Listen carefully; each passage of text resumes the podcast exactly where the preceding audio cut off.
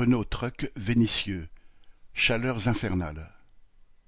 À Renault Truck, comme dans d'autres entreprises, le travail a repris après le 15 août, en pleine canicule.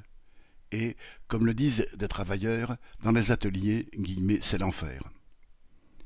À Vénissieux, dans le secteur de la pièce de rechange, pour préparer les commandes, il faut parfois aller chercher les pièces à six mètres de hauteur et quand il fait déjà trente-huit degrés au ras du sol, à cette hauteur, les quarante sont largement dépassés.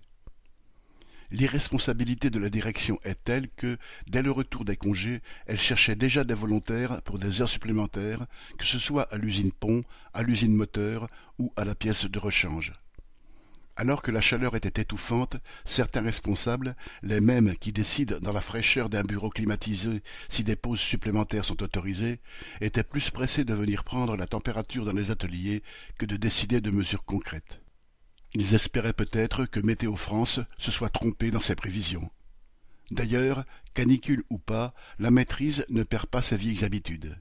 Les mêmes qui en début de poste répètent Prenez soin de vous hydratez-vous bien, reprochent en fin de poste tout manque de production. Pour ce qui est des mesures concrètes, même si le directeur affirme qu'il faut apporter, citation, une attention accrue non seulement aux personnes fragiles, mais à l'ensemble du personnel, dans les ateliers, la règle est, comme toujours, d'en faire le minimum.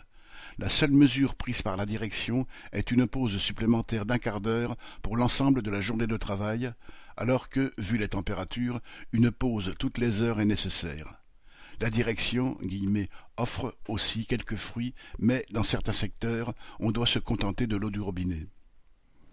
Si une pause a été instituée, c'était au départ uniquement en équipe du soir, sous prétexte qu'il faisait moins chaud le matin, tirant un trait sur la chaleur de la nuit qui empêche beaucoup d'entre nous de dormir dans des appartements surchauffés.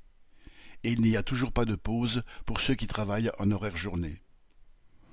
Le sentiment général, c'est que la situation est de plus en plus insoutenable. À l'usine Pont, devant l'urgence, la direction a accordé dix minutes de pause supplémentaire. Ce premier pas reste très insuffisant. Correspondant Hello.